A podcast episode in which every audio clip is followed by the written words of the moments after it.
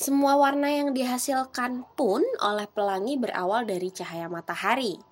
Matahari sendiri memiliki beberapa warna yang disebut polikromatik. Cahaya yang dapat ditangkap jelas oleh mata manusia hanya ada tujuh warna, yaitu merah, jingga, kuning, hijau, biru, nila, dan ungu. Mejiku hibiniu. Ketujuh cahaya inilah yang dikenal sebagai cahaya tampak. Pelangi terlihat sebagai busur dari permukaan bumi karena terbatasnya sudut pandang mata. Jika titik pandang di tempat yang tinggi, misalnya dari pesawat terbang, dapat terlihat sebagai spektrum warna yang lengkap, yaitu berbentuk lingkaran.